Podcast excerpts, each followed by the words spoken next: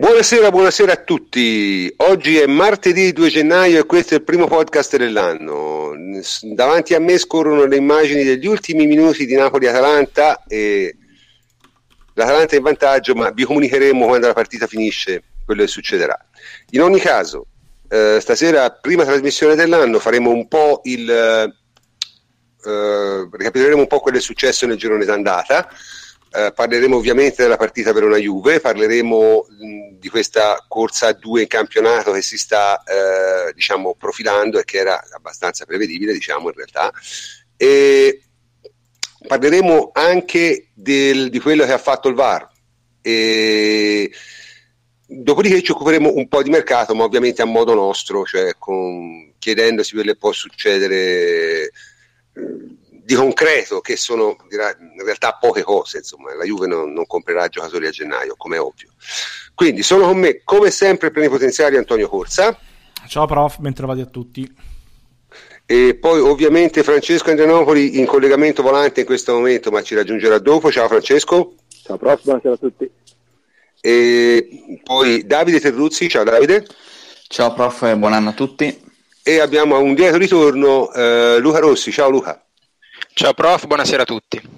Bene, eh, mentre scorrono le ultime immagini di Napoli-Atalanta e eh, vi daremo il risultato finale in diretta, eh, posto che finisca, perché potrebbe anche continuare, non si può sapere, eh, la partita di cui ci vogliamo occupare ovviamente è la partita Verona-Juventus. Ora, la eh, analisi eh, che c'è sul nostro sito ateralbus punto it è a cura di Luca Rossi, e quindi chi meglio di lui per cominciare a parlare di questa partita. Abbiamo visto una specie di quattro tre tre abbastanza interessante. Eh, che ne pensi te, Luca? Io mh, francamente io sai con gli schemi mi ce la dico poco, però diciamo l- lo sviluppo tattico della partita qual è stato?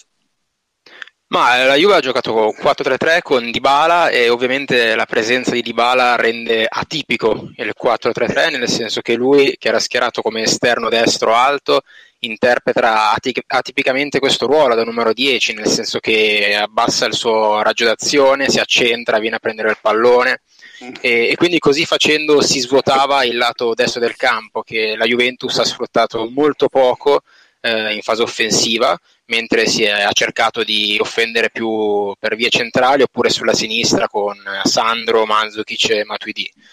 Eh, difatti spesso capitava che Alessandro cercava di accentrarsi e non poteva eh, cambiare gioco, cosa che invece la Juventus a volte fa, o comunque spesso fa col quattro tre tre, perché sul lato destro non c'era nessuno, Dybala era basso e Lichtsteiner si alzava, si alzava con ritardo.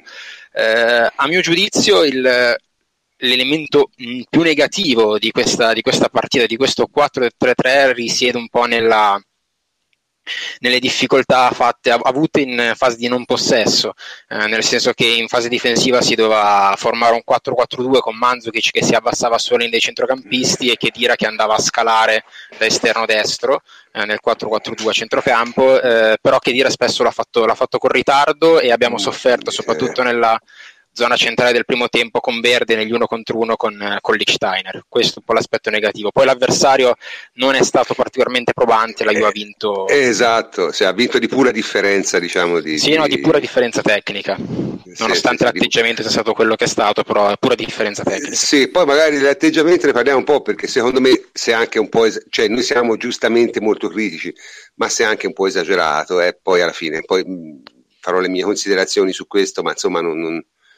Mm, francamente insomma mm, non l'ho trovata una, part- una cosa così scandalosa, ecco, come, come, come molti hanno, hanno, hanno voluto vedere. Ma a me però è sembrato francamente che mm, l'apporto di Mandzukic sia mancato abbastanza in questo, in questo quattro tre tre. Molti dicono che queste non, non sono le partite per lui, no? Eh, te Davide, che ne pensi?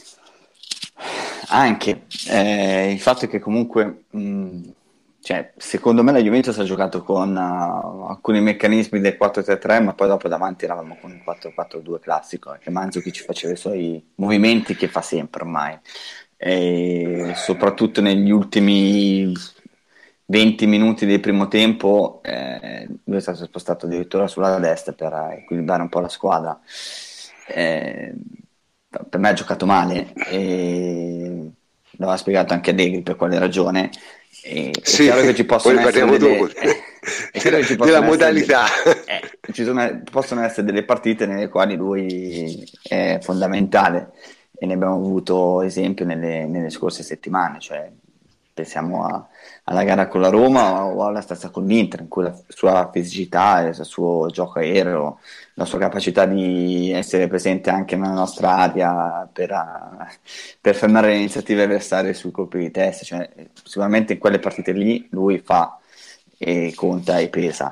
In altre nelle quali tu fai una partita d'attacco eh, e serve contro squadre che ti affrontano in maniera chiusa, possono servire giocatori con caratteristiche diverse.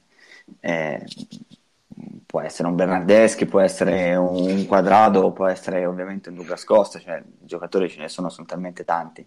Eh, ma ma quanto era chiuso il Verona, Frank? Non mi sembrava nemmeno tanto chiuso, sembrava una squadraccia. No, ma in generale, cioè, il Verona secondo me è una squadraccia veramente mediocre, cioè, è una delle più scarse che abbiamo affrontato, perché tante volte si è messa in difficoltà da sola senza neanche il pressing. Cioè, io penso che lui semplicemente abbia giocato male, sia stato il peggiore in campo uh, insieme a Bentancur. Ecco, questa cosa ne volevo parlare un attimo parlare, perché cioè, Bentancur ha fatto una partita secondo me molto molto buona con il Genoa in Coppa Italia, veramente buona, e invece a Verona ha giocato in maniera veramente strana. Ora, questo è tipico dei, dei giocatori, diciamo, della sua età, no? Che mh, diciamo no, difettano un po' di continuità. Eh, però insomma, qual è la, la, la ragione, diciamo, la, secondo te, cioè, quali sono le difficoltà che ha trovato Bentancur? Perché io francamente, al di là del, cioè, non sembrava una partita che proponesse particolari problemi, ecco. No, era molto lento con il pallone tra i piedi, cioè non lo faceva circolare velocemente, ha sbagliato delle giocate semplici, l'ho visto anche muoversi non rapidamente per andare a prendere il pallone, e questo sicuramente ha inciso sulla sua partita, cioè sono stati proprio errori tecnici banali, e non, non, non si può sapere per quale ragione, cioè magari anche lui ha avuto un calo dopo i primi quindici minuti. Il fatto è che comunque in tanti si chiedevano perché è stato tolto lui, per il semplice motivo che la Juventus dopo stava giocando con una quattro quattro due mascherato, e tra lui e Mandzukic comunque un centrocampista era, no, un centrocampista era di troppo, e quindi tra, tra eh, Matuidi, Khedira e Bentancur togli Bentancur che stava giocando pure male, quindi sì, sì, sì, normale. Sì, sì. Comunque intanto è terminata la partita a Napoli, il Barcellona eh. dei poveri ha perso due a uno in casa con l'Atalanta, che detto fra noi schierava molte riserve anche l'Atalanta, eh, perché non, non aveva presentato la formazione al completo neanche l'Atalanta. Eh, magari poi parliamo dopo, quando parliamo della lotta a due del campionato. Vi preme- cioè, è una figura di merda notevole secondo me, perché eh, non si può, diciamo, perdere in casa così in un quarto di finale, mh, partita secca, non ha molto senso, insomma, specialmente va perso il Napoli giocando veramente un po' la sua maniera di quando gioca male, insomma. Eh, comunque, ripeto, al di là di tutto questo, francamente io questa partita la interpreto un po', diciamo, e qui Antonio, eh, correggimi se sbaglio, sa, come una, un po' una scazzata, perché francamente il Verona, visto, non è che ti ha presentato dei problemi, non è che il Verona abbia fatto chissà che cosa, è che proprio probabilmente forse eh, la modalità risparmio energetico, no, di cui parlava Allegri, eh, a volte è veramente difficile da evitare. Io ho proprio l'impressione che sia la cosa più, più complicata. Del resto c'è un'intervista di Buffon, no? Eh, proprio oggi lui ha detto: guarda, probabilmente io arriverò a duemilacinquecento giorni consecutivi in cui mi alzo e so che devo vincere, e questo consuma il cervello. Eh, forse, forse anche questa è un po' la ragione. Te, Antonio, che sei un, un eh no, beh, grosso abbiamo parlato delle motivazioni calcistiche. No, ne abbiamo parlato spesso, è una cosa che secondo me è importante, cioè, oltre all'aspetto tattico, tecnico eccetera, c'è anche l'aspetto psicologico. Eh, semplicemente ci sta ci sta di giocare delle partite così, soprattutto contro un avversario nettamente inferiore, cioè se devi avere dei cali di concentrazione è col Verona che ce l'hai, non ce l'hai certo eh, ce l'hai col Verona, certo, chiaro. Eh, ce l'hai col Verona, quindi eh, l'importante in questi casi, eh, l'ideale sarebbe fare il due a zero, poi Eh, sarebbe bastato metterla dentro. Abbiamo sbagliato un paio di gol, uno clamoroso, eh, potevamo eh, parlare di, di partita finita già nel primo tempo, però l'importante in questi casi secondo me è portarla, portarla a casa, perché può succedere, gare del genere capitano, capita quella col Benevento in casa che sembrava stregata, eh, la palla sì, che ma non lì fu più mai. Una questione, lì fu veramente una, una serie di combinazioni, diciamo, sì, col sì, Benevento. Ma dico, lì invece hai proprio dato l'impressione, hai fatto, hai fatto, hai giocato cinque minuti, sei minuti a tutto gas, gli hai fatto gol, hai detto Madonna, e questi che, che, che, che Pellegrini, so, vai, si, si cerca di, di portarla in fondo. Sono due, ga- so due cose... gare opposte, però dico il modo di reagire deve essere quello, quella della grande squadra, cioè o, ti può capitare o la, la partita stregata dove fai mille tiri e non segni, e allora lì eh, loro invece al primo tiro segnano, eh, e, e lì ti sembra veramente di... di aver la, la giornata tremenda, la giornata storta eccetera, e devi essere bravo a stare calmo, a cercare di eh, non andare in affanno eccetera, eh, oppure ti può capitare la partita come quella col Verona dove ti rilassi, prendi gol, anche lì un euro gol alla prima al occasione, eh, vabbè, quello è classico, eh, e poi devi cercare di riaccenderti per portarla a casa, quindi bravissimo Dybala in questo caso che Eh, mm-hmm. che ha fatto eh, due, due gol di destro, eh, due, due gol di destro, Dybala, esatto. Ma tra l'altro no, se, impara, se impara a usare il destro diventa veramente micidiale, perché il destro eh. lo lasciano sempre, quindi infatti eh, sul sì. secondo gol si è vista, c'è cioè proprio mm-hmm. l'hanno lasciato sul, sul destro, gli, ma... gli lasciano gli lasciano lo spazio a destra perché lui è un mancino puro, però se impara a usare il destro un po' meglio, e credo lo possa fare perché insomma tecnicamente il ragazzo è dotato, e diventa veramente mortale, perché a quel punto i difensori non sanno più dove cazzo andare, questa è la, la, la, la cosa. Comunque diciamo un, una partita, intanto comunicazione di servizio, Francesco Angianopoli, quando sei in grado di intervenire faccelo sapere, insomma, ecco, perché mh, ti aspettiamo. Mettiamola così. Io, in, io in grado lo sono, ditemi voi se ah se sì no ma è... e la qualità è quella che è. Ma te dici qualcosa sul risparmio energetico, e considerando la qualità della tua trasmissione insomma mi sembra anche on topic, eh? Eh, in realtà si finisce sempre per riparlare di stessi argomenti di cui abbiamo sempre parlato, perché comunque non è che no Francesco non è possibile, niente, non si può non si può fare la trasmissione così. Qua facci sapere quando sei diciamo in migliori, perché così non, non, non ti si sente assolutamente bene, è impossibile. Prof, sul, sul risparmio energetico volevo dire sì sì vai vai Luca volevo, no, volevo dire secondo me che sto giro ha inciso il fatto di aver segnato dopo cinque minuti, nel senso che adesso io non mi ricordo in questa stagione all'andata quanti, in questo girone quanti gol abbiamo segnato nei primi cinque minuti, però sto giro nei primi cinque anche... no, però nei primi, nei primi venti tanti, eh. Secondo me dopo cinque minuti col Verona, vista anche le belle partite giocate in precedenza, la... ci stava che la Juve sia andata un po' col risparmio energetico, e tra l'altro poi il Verona ha fatto un tiro in porta in tutto l'incontro, quindi non è che eh beh, quello è il grande classico. Beh, cioè, la fortuna beh, è che quel gol lì è arrivato al quindicesimo, no? Del secondo tempo, perché poi dopo ci avevi ancora trenta minuti ed è passato veramente poco per, esatto, per se ti arriva all'ottantesimo, ti capita due minuti sì. dalla fine e ti mangi i gomiti, è chiaro, esatto. eh. Qualche volta c'è successo negli anni tipo con Ancelotti, credo che abbiamo fatto una marea di, di gol presi all'ultimo secondo, mi ricordo ancora un Juve Brescia con, oh, con l'Atalanta l'anno scorso, eh.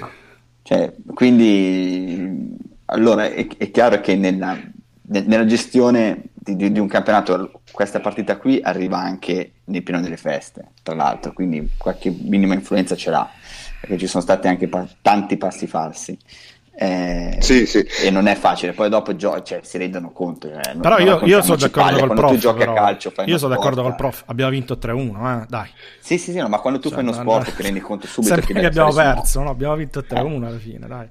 Cioè, quando tu giochi contro gli avversari mediocri te ne rendi conto, cioè, hai fatto dieci quindici minuti in cui hai avuto pronti via tante occasioni.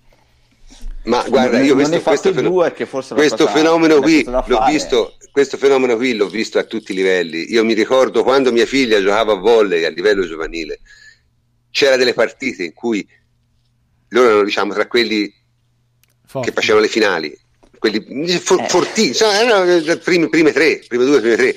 C'era delle partite in cui mi ricordo non, non riuscivano nemmeno a stare concentrati, cioè non riuscivano a star concentrate. Voi dite sì, d'accordo, sono ragazzi, professionisti, sono un altro modo, è vero, ma lo sport è sempre uguale. Eh, l'agonismo è sempre quello alla fine, cioè, l'agonismo è sempre quello, che tu sei forte, sei più forte, te ne rendi conto e dopo, cioè, è quello. Poi dopo comunque eh, eh, ripeto, di non stato... a caso certi cali di tensione. Sì, Davide? No, il mese di dicembre poi dopo è stato particolarmente tosto dal punto di vista della, dell'energia. Ah, sì, sì, sì, sì, sì, cioè, nel senso, è sbagliato secondo me parlare di cattiva gestione quella part- in, con il Verona, cioè, perché non c'è stata gestione, c'è stato cazzeggio, che è diverso. Cioè, la gestione è quando sei in pieno controllo della, cioè, quando sei dentro la partita pienamente, diciamo, con dai, la rinunci testa ad attaccare, perché o controlli lo spazio, controlli eh, il pallone, esatto. Qua cazzo, cioè, ma anche eh, ne parlavamo dopo sul gruppo Facebook dopo la partita su, sul cambio modulo, sul gol preso. Ragazzi, il gol preso è una cazzata di Matuidi, non c'entra niente essere passati a, a due in mezzo al campo, perché c'era vicino Khedira e, e Mandzukic.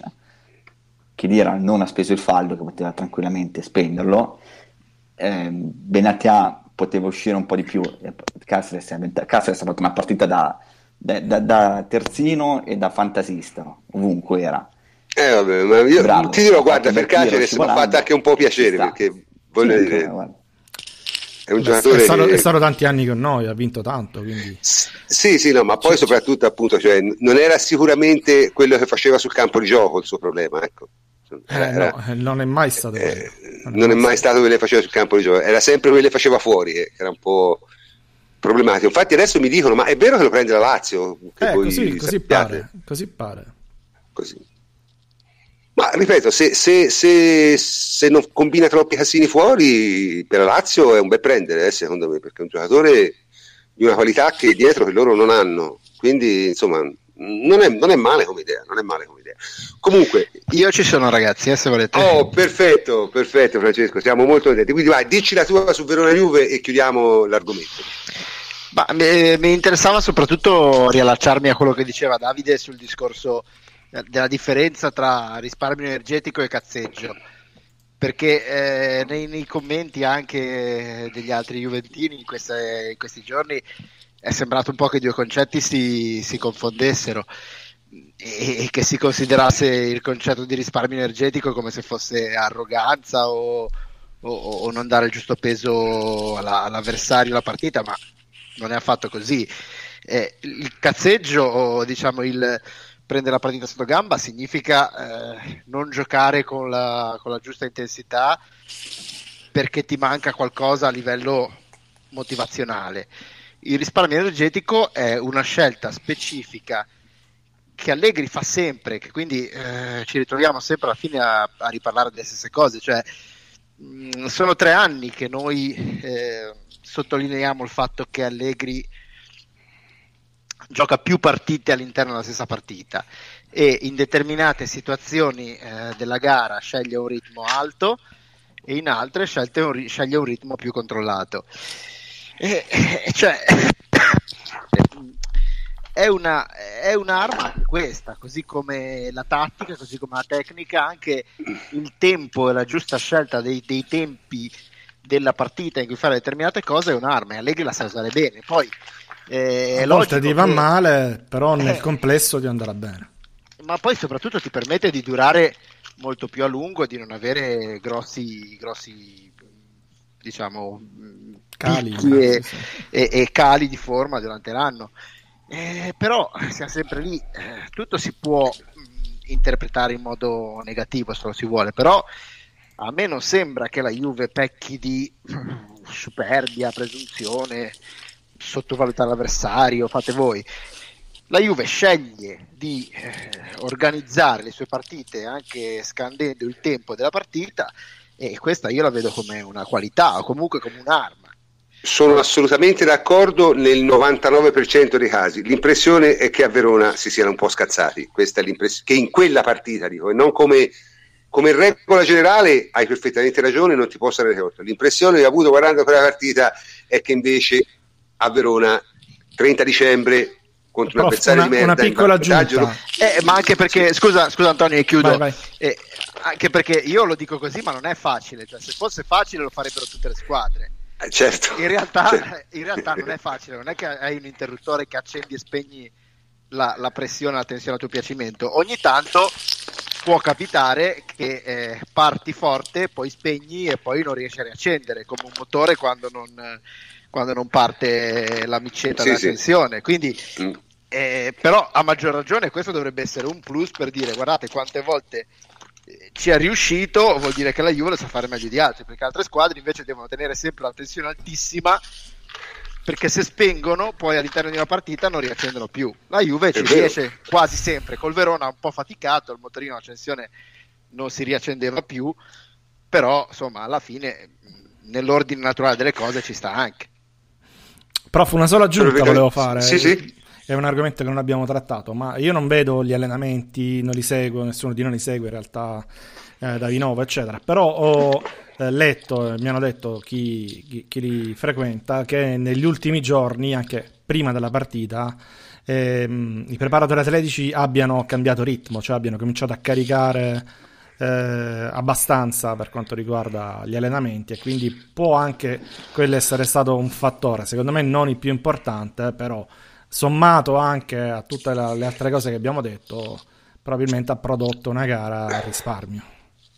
Ma dunque, io so una cosa, perché l'ha detta Allegri in conferenza stampa oggi, mm. che dopo la partita di Cagliari avranno otto giorni di riposo.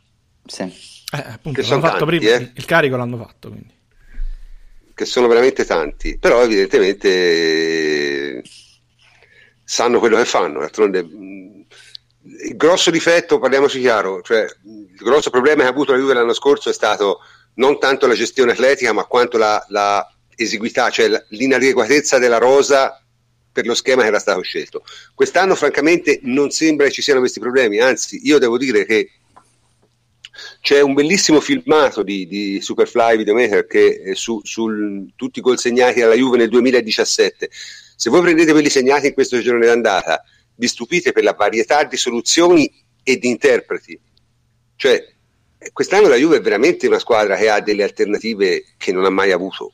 Sì, al di là di, di modulo e di giocatori, sì. E di giocatori. Cioè, eh, se te pensi come Bernardeschi gioca ogni tanto, insomma, Douglas Costa gioca ogni tanto, o comunque sì, ha giocato Douglas Costa, però insomma non è stato sicuramente il ragionatore più impiegati. Sono tutti i giocatori, sarebbero super titolari ovunque. Eh, quest'anno veramente sembra che proprio stia, stia puntando su questa parcellizzazione, che si ritorna appunto al, al discorso della, della corsa a due, no? Siamo alla fine del girone d'andata. Allora, alla fine del girone d'andata c'era il cosiddetto periodo terribile per la Juve, no? Il dicembre terribile della Juve. Allora, il risultato del dicembre terribile: la Juve ha vinto a Atene qualificandosi nella C L, ha passato il turno di Coppa Italia, vabbè, questa era normale, casa col Genoa, però insomma lo devi passare, ha guadagnato tre punti sul Napoli, cinque su Roma e Lazio e otto sull'Inter nel mese terribile,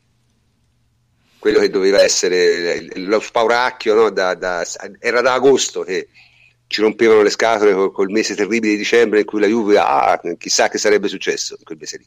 Ecco, questo è stato il risultato del mese di dicembre, quindi la corsa per lo scudetto si è, secondo me, abbastanza chiaramente ridotta a una corsa a due, anche se la Roma francamente non si capisce bene che cosa possa fare. Certo è che ha perso tutti gli scontri diretti e questo non è un gran bel viatico per questo campionato, però eh, teoricamente può ancora rientrare, difficile da capire francamente secondo me che possa fare, magari poi ne parliamo, però in questo momento trattasi di corsa a due. La corsa a due è tra la Juventus e il Napoli. Ora c'è un dato molto interessante sul, sul, sul minutaggio, no? Che qui Antonio, che lui eh, cura queste cose, ci riporterà. Qual è questo dato sul minutaggio, Antonio?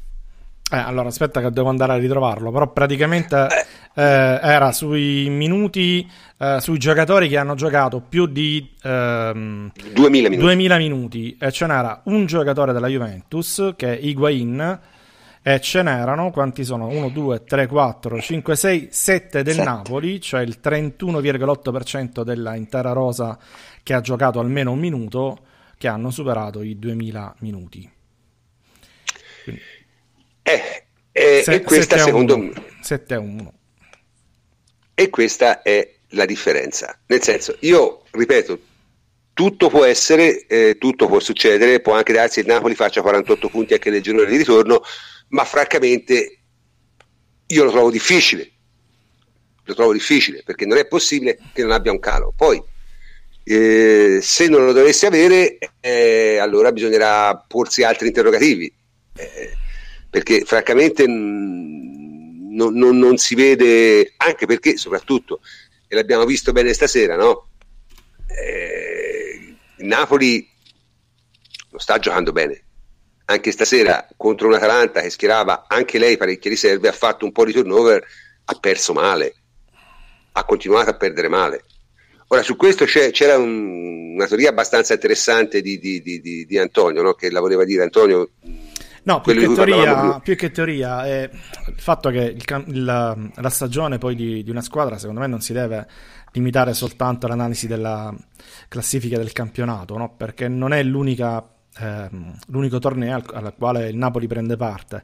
E io stavo vedendo semplicemente, eh, prima della, della diretta, eh, le altre competizioni alle quali ha preso parte il Napoli, che sono due Europa League e tre Coppa Italia, eh, e due Champions League, ed è uscita è uscita male sempre, secondo me, cioè eh, allora una volta è uscita in semifinale di Coppa Italia contro la Juventus l'anno scorso, e quello ci sta, secondo me, perché quando esci con la Juventus la Juventus è una squadra superiore, ehm, diciamo che era alla pari, però voglio dire alla, eh, ci sta comunque uscire con la Juve. E una volta uscita invece dalla Champions League con il Real Madrid, e lì vabbè, a mani alzate il Real Madrid è nettamente più forte, però poi è uscita in casa con l'Inter in Coppa Italia male, due a zero, eh, è uscita in casa in Coppa Italia con l'Atalanta male, perdendo, eh, è uscita da un girone secondo me fattibile di Champions League, ma al di là di questo ci è uscito perdendo quattro partite su sei, che è un brutto messaggio. È uscito ai sedicesimi di Europa League contro il Villarreal, eh, pareggiando in casa, che era una squadra alla portata di quel Napoli. Eh, alla fine cominciano a, ad essere tante le occasioni alternative, diciamo così, alla Serie A, che il Napoli eh, si è giocata per colpa sua. Eh, perché, perché io, io credo che ad esempio la partita di oggi fosse abbastanza importante, eh, non fosse da snobbare, eh, perché sai, arrivare a giocarsi il campionato con la Juventus, noi siamo tutti convinti che lo vincerà la Juventus, ma insomma arrivarsela a giocare avendo anche una competizione eh, tra virgolette minore rispetto alla Serie A, però no, da offrire eh, comunque alla squadra e ai tifosi, per comunque portare un trofeo alla fine eh, della stagione, secondo me è importante, serve, eh, ser- servirà secondo me al Napoli puntare all'Europa League. Invece temo che farà la stessa fine della Coppa Italia, cioè ci giocheranno cinque titolari uguale precisa, uguale precisa uguale precisa e se non ci andrà proprio la primavera, no, non ci andrà, però insomma le, pro- le provocazioni di De Laurentiis se le sappiamo. E questo secondo me è un male, un limite, perché eh, Napoli negli ultimi tre anni avrebbe potuto vincere qualcosa, cioè il fatto che potenzialmente, poi magari vincerà due trofei, ma potenzialmente possa arrivare dopo questo ciclo bellissimo di Sarri al zero titoli è una cosa che secondo me fa male eh, ai tifosi, ai giocatori, ed è un peccato davvero. Io Ma io, io però questo francamente non lo capisco, perché nel senso, se te guardi il clima generale che circonda il Napoli, non è questo, cioè questi, parlando francese, passano il tempo a farsi compini a vicenda, e, eh, lo, è, so, lo so lo so lo so eh, però è, sono, sono gli stessi un... che sono gli stessi che poi arrivano sì? terzi eh, con la Roma, eh, arrivano secondi con la Roma, che quasi li supera, eccetera eccetera, e, e in realtà hanno fatto un po' di casino, cioè il tifoso tra virgolette normale non se l'è goduto neanche quel secondo posto fantastico, probabilmente non si godrà neanche quest'anno se dovessero arrivare secondi, perché poi in realtà è questo, sono eh, pompini a vicenda, ma quando poi non vinci eh, tutti eh, eh, lo so, tu, però tutti, tutti gli anni si riparte da capo. E questo è il problema. Cioè, tutti gli anni si riparte da capo. Non, aver, senso, non aver rapportato neanche... Quello che dà noia. Sì? Dico, non aver portato neanche un trofeo alternativo alla Serie A, ma neanche ci sono andati vicino, perché quarti di finale, quarti di finale, eh, sedicesimi di finale, eh, ottavi di finale, cioè di questo stiamo parlando. Neanche vicino ad una finale sono arrivati, quindi... Non lo so, non lo per, so. Me, è uno, cioè, per sì, me è uno spreco, per me è uno spreco. Poi mi diranno, ma i, i giocatori sono questi, deve fare turnover, dire sempre di fare turnover, sì, però insomma, non è questo il modo di fare turnover. Sì, ma sai, il problema è anche un altro, il problema è che il, il Napoli avrebbe anche giocatori per fare un minimo di turnover, il problema è che se te il turnover lo fai se li una scongeli, volta... Se li scongeli per, eh, la, per la Coppa Italia magari... Li scongeli una volta, volta. volta. Sì? È il classico di chi non sa fare il turnover e di chi non sa gestire una rosa, cioè nel senso che la concezione del turnover ne mette dentro cinque che non hanno mai giocato all'improvviso, chiaramente avranno gra- grande difficoltà,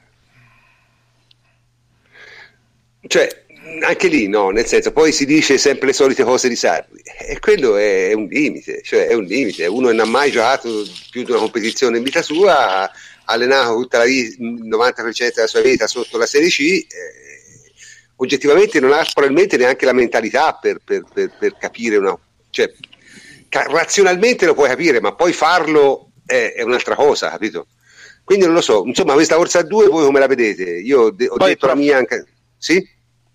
Posso, no, secondo me prof era una componente importante da andare a vedere, sarà la reazione dello spogliatoio nel momento in cui arriverà anche qualche, qualche altro momento negativo in campionato, nel senso che arriva qualche sconfitto, qualche pareggio e intanto tu sei fuori da Champions League, sei fuori dalla Coppa Italia e secondo me la lunga diventa anche frustrante per i giocatori, spesso lo, lo dice spesso Harry guarda il Napoli, che poi ci può essere o va tutto bene bene oppure esplode un po' lo spogliatoio perché c'è questo carico di aspettative, questo carico di bel gioco, ma poi nel momento in cui non si arriva a nulla, insomma, anche, anche i giocatori...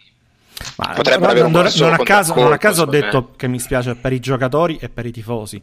Cioè, ci ho messo prima i giocatori perché secondo me sono quelli che alla lunga eh, soffrono di più queste situazioni.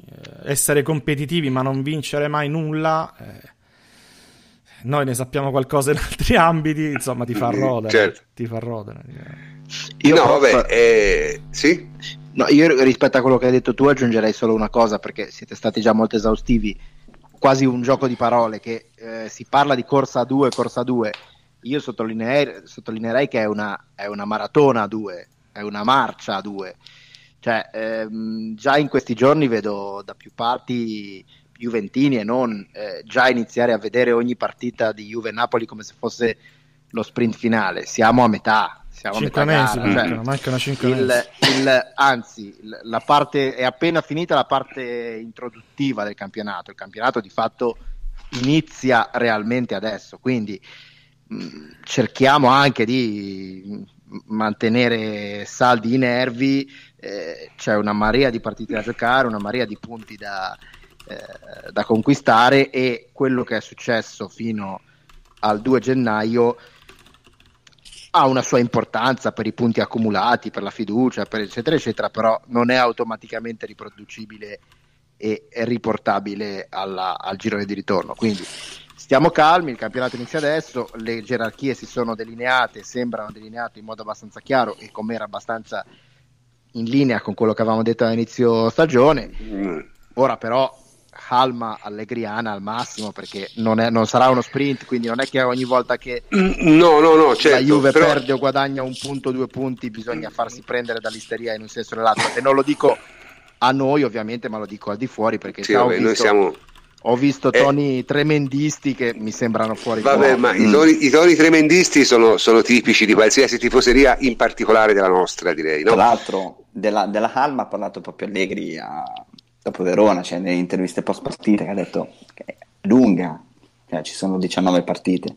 È chiaro che se uno va a vedere se, noi abbiamo il vantaggio finora dello sconto diretto perché abbiamo vinto a Napoli.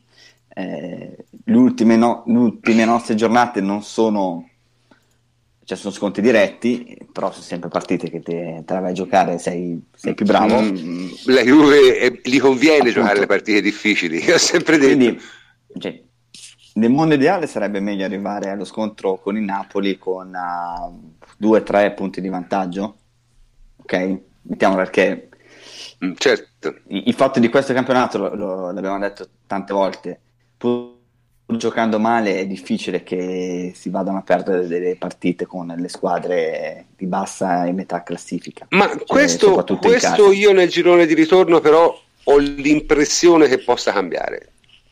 Dipende, per, da, voi, dipende eh. per quali squadre sono, cioè dipende da come stai tu anche, però è, è, è abbastanza complicato.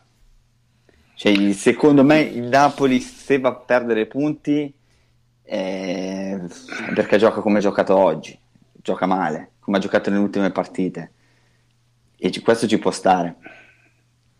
Sì. Ripeto, però, secondo me dire, il Crotone è veramente poca roba, no? Cioè, vabbè, il Crotone, è, ora, noi parliamo cioè, delle... nel senso, io parlo di queste partite che sono certo. È chiaro che a Firenze se tu vai a giocare male o anche in casa rischi, perché la Fiorentina comunque è una squadra di metà classifica, non è certamente mm. fortissima, si è vista anche con il Milan, però eh, il fatto è questo, quindi a, magari arrivare allo sconto diretto te lo, te lo puoi auspicare di avere qualche punto in più e di Di, di allungare ancora, ma eh...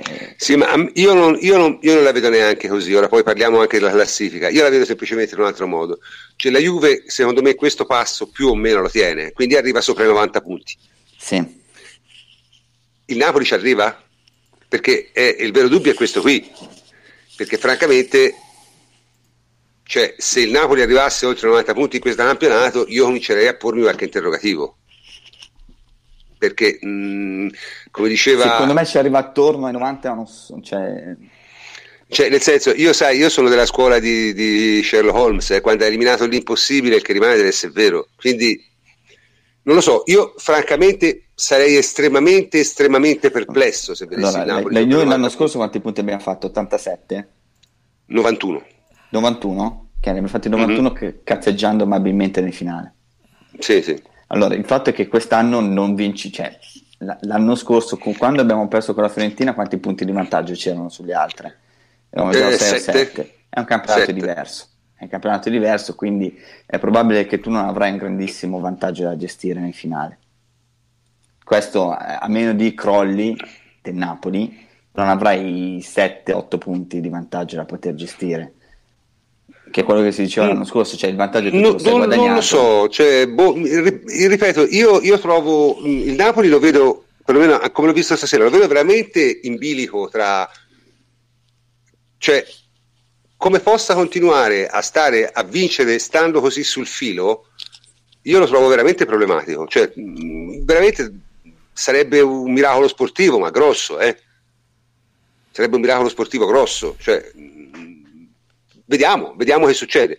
Comunque, parlando più in generale della classifica, no? Ovviamente abbiamo il Napoli a quarantotto, la Juve a quarantasette, l'Inter a quarantuno, la Roma a trentanove con una partita in meno, la Lazio a trentasette con una partita in meno. Detto questo, la partita di recupero della Lazio è abbastanza semplice perché è Lazio-Genoa. La partita della Roma è più complicata perché gioca a Sampdoria e giocare a Genova contro la Sampdoria non è mai facile. Poi abbiamo una sorprendentissima Udinese a ventisette, ha vinto cinque partite di fila da che ha cambiato allenatore, e un Fiorentina a ventisette, Atalanta a ventisette, Torino e Milan, del Milan ne abbiamo già parlato, vabbè, sono undicesimi, a venticinque, Bologna ventiquattro, Chievo ventuno, Sassuolo ventuno, Cagliari venti, Genoa diciotto, poi cominciano la, la fase degli scappati di casa, Pal quindici, Crotone quindici, Verona tredici, Benevento quattro. Ora, la domanda che io vi faccio, questa classifica, questa classifica, eh, mi correggono, Lazio-Udinese, non Lazio-Genoa, partita più difficile allora, perché l'Udinese è in netta ripresa, scusate, ho sbagliato. Sì, però il ventiquattro di gennaio, quindi. E il ventiquattro di gennaio, sì, anche questa lasciamo perdere, non voglio commentare questa cosa qui, perché che si giochi il ventiquattro di gennaio una partita di giornata andata, io la trovo una cosa agghiacciante, però vabbè. Così è il calcio oramai. In ogni caso, in ogni caso eh, questa classifica, eh, questa classifica rispecchia più o meno quello che avevamo detto all'inizio o no? Ci abbiamo azzeccato, mi pare, no? Davide? Eh sì, sì, sì, cioè nel senso non abbiamo sbagliato tanto, eh. Cioè, e il fatto è che comunque de- de- della, della posizione del Milan ne avevamo parlato in maniera abbondante, sì, sì. No? Quindi direi che la classifica sta rispettando quelli che poi alla fine sono i, i valori che si erano visti sulla, sulla carta già inizio estate. Eh, guardandola così, cioè, ma anche in fondo, eh, tolto il Benevento, sono contento che ha vinto la prima, facevo tifo per, per loro contro il Chievo, eh, sono, sono quelle quattro squadre lì. Mm-hmm. È difficile che il Genoa, pur impegnandosi, Genoa tutti gli anni tutti gli anni corteggia la Serie B, eh? Prima eh, o poi ci casca, cioè, eh. ma, ma ci sono delle squadre come il Chievo che ha fatto negli ultime dieci partite ha fatto sei punti, sì, sì, sì, sì, ma vuol dire che ne aveva fatte quindici su cinque, ne aveva fatte quindici in dieci. Mm-hmm. E il Chievo è salvo, cioè, a meno che faccia veramente un crollo, cioè, è veramente un campionato che comunque è livellato da una certa parte verso il basso, mentre verso l'alto i valori sono quelli. Eh, la, la Roma con il recupero che ha può superare l'Inter, dell'Inter mm, non semplice detto, andare a vincere a Genoa la Sampdoria, mm, Sampdoria. Insomma, ma cioè, si era detto abbastanza, cioè, ha avuto delle difficoltà nell'ultimo mese abbastanza grosse. Dell'Inter abbiamo detto tanto dopo la partita con la Juventus, cioè lì mh, il fatto è che comunque quelle che sono state le difficoltà sono state trascurate un po' da parte di tutti, cioè anche vedere Spalletti che faceva un po' lo sborone con uh, dichiarazioni e tutto, cioè, l'Inter è, finora ha avuto molta fortuna anche. Eh, sì, più, la, Lazio più che altro che com- la Lazio è una squadra di, di grande valore, eh, ecco, la Lazio forse ha, ha raccolto forse un po' meno di quel che si meritava onestamente, eh? Perché secondo eh, me ha, ha giocato meglio della Roma per esempio, eh? Sì, però è stata tipo una partita come il Torino comunque è stata abbastanza penalizzata, cioè senza fare il discorso di Simone Inzaghi sui sette otto punti, perché chiaramente non è quello, quella partita è stata così condizionata da qualche errore. Eh, per il resto la Lazio credo che comunque, tenendo conto anche del cammino in Europa League, eh, stia facendo bene e sia lì a, a lottare per un posto. Prof, secondo me la, la classifica, scusami, la classifica dice una cosa, dice che ci sono Juve e Napoli che hanno un ritmo insostenibile per sì. chiunque, e poi ci sono quelle tre che avevamo già pronosticato noi, come tutti, non era difficile, Inter, Roma e Lazio, che se la stanno giocando. Il vero semmai tema è il crollo del Milan, perché insomma che potesse avere delle difficoltà sì, ma fare così schifo forse ma è, sì, è, ma comunque sai prima, io cos'è oltre. La prima della destra, no? La prima della parte destra. Vabbè, a venticinque, parte pu- destra. A venticinque punti, ah, venticinque io francamente pochini, dai, venticinque sono pochini. Sono molto pochi, però io il Milan, io feci questa dichiarazione che per fortuna qualcuno si è segnato. Io dissi il Milan se proprio va tutto bene, ma tutto tutto bene è da, da UEFA, più su non può arrivare. Sì, prof, ma al di là, al di là dei risultati nostri, no, al di là dei pronostici nostri, dico, il tema secondo me di questa prima parte di, di campionato è il Milan, perché gli cioè, altri più o meno, più o meno sono lì un punto su, un punto sopra, la Roma può farne quarantadue, la Lazio quaranta, l'Inter quarantuno. Eh, insomma lì. Sarebbero, se, se la Lazio sono e la Roma lì. Vincessero i loro recuperi avremmo cinque squadre sopra i quaranta punti nel girone d'andata, credo non sia mai successo nella storia della Serie A.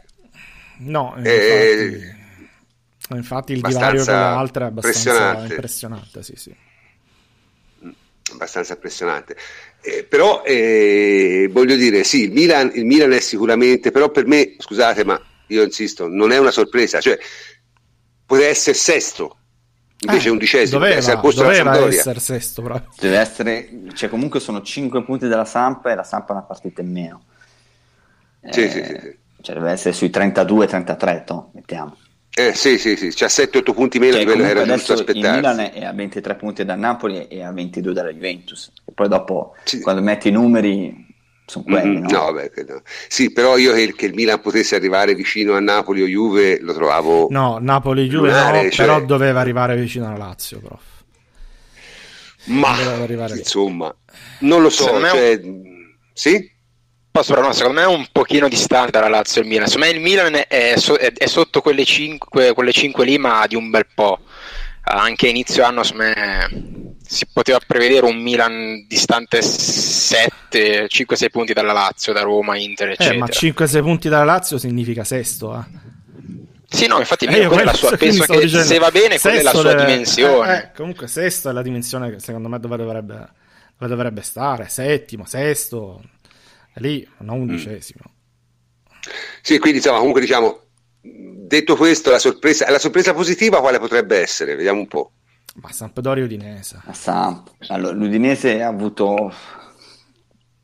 nelle ultime cinque partite ha fatto bene, però è, è tipico ormai del campionato italiano avere un periodo in cui fai sette otto nove partite in cui li vinci e poi dopo hai difficoltà. La Samp finora è stata quella comunque più, più continua, eh, esprimendo comunque un calcio buono, organizzato. Sì, va detto che l'Udinese bene. in queste cinque partite di queste cinque partite sì, ha trovato l'Inter, ok, ma ha trovato Crotone, Benevento e Verona, eh? Sì, erano gli scontri diretti, li ha vinti. Mm. Eh, Eh, la, ma voglio dire, beh, prof, ma anche le altre le incontrano, anche il Milan le incontra, poi non le vince. Certo. L'Atalanta bisogna vedere il giorno di ritorno come, come lo farà. Eh, poteva girare a trenta, che alla fine non sarebbe stato male. Ma l'Atalanta, secondo me, perché hanno l'Europa League, ha fatto, ha giustamente puntato Però... su Europa League e Coppa Italia, che per l'Atalanta La no, ha, fa- ha fatto senso. una cosa molto intelligente, molto intelligente. Sì, sì, ma infatti, ma l'Atalanta da questo è quello punto che di stiamo vista dicendo è... prima con il Napoli, no? Cioè, vedi di portare a casa, non dico un trofeo, ma almeno un qualcosa di, che ti renda una semifinale, una finale di una coppa, un, un cammino brillante, un... almeno c'hai qualcosa Ora, da beh, diciamo, l'Atalanta arrivi sesto invece che ottavo, tutto... che cazzo ti cambia? Giocherà la semifinale di Coppa Italia contro di noi, grattandosi pure tutto quello che volete, ma insomma. Eh, vabbè, non so.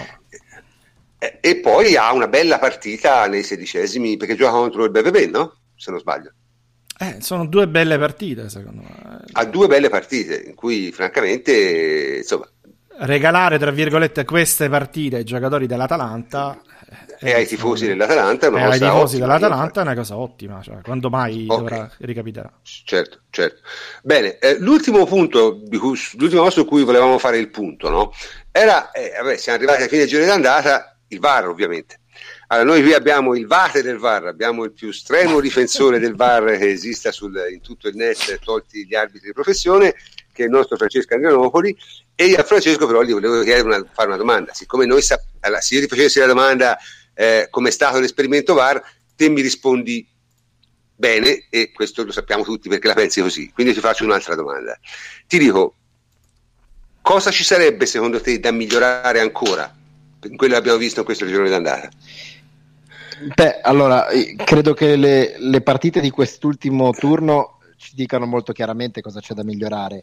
Eh, cioè la dinamica tra il V A R, eh, cioè l'arbitro che sta dietro sì. allo schermo, e l'arbitro principale, che secondo me è il punto cruciale di tutto quello che, che non ha funzionato o ha funzionato meno bene nel V A R, perché intendiamoci, come dici tu, eh, secondo me il V A R è stato un esperimento ampiamente positivo, perché ha risolto decine di casi e ne ha confermati molti altri, ha aumentato il tempo effettivo, perché ha aumentato ha eliminato quasi totalmente i eh, falli a gioco fermo, le, le azioni violente a gioco fermo, eh, ce ne sono state, lo dice Luca Marelli nella sua analisi, solo tre in tutta la stagione, tutte e tre viste punite dal V A R, quindi complessivamente ha funzionato quando è stato utilizzato. Semmai il problema è quando non è stato utilizzato, cioè ci sono stati svariati casi in cui... Mh, guardando le immagini si dice, beh, qui il V A R doveva intervenire, perché non è intervenuto? E la mia risposta è che non è detto che non sia intervenuto, secondo me, perché noi ovviamente non sappiamo le interazioni. Io c'è un'altra, poi ti no. metto in coda.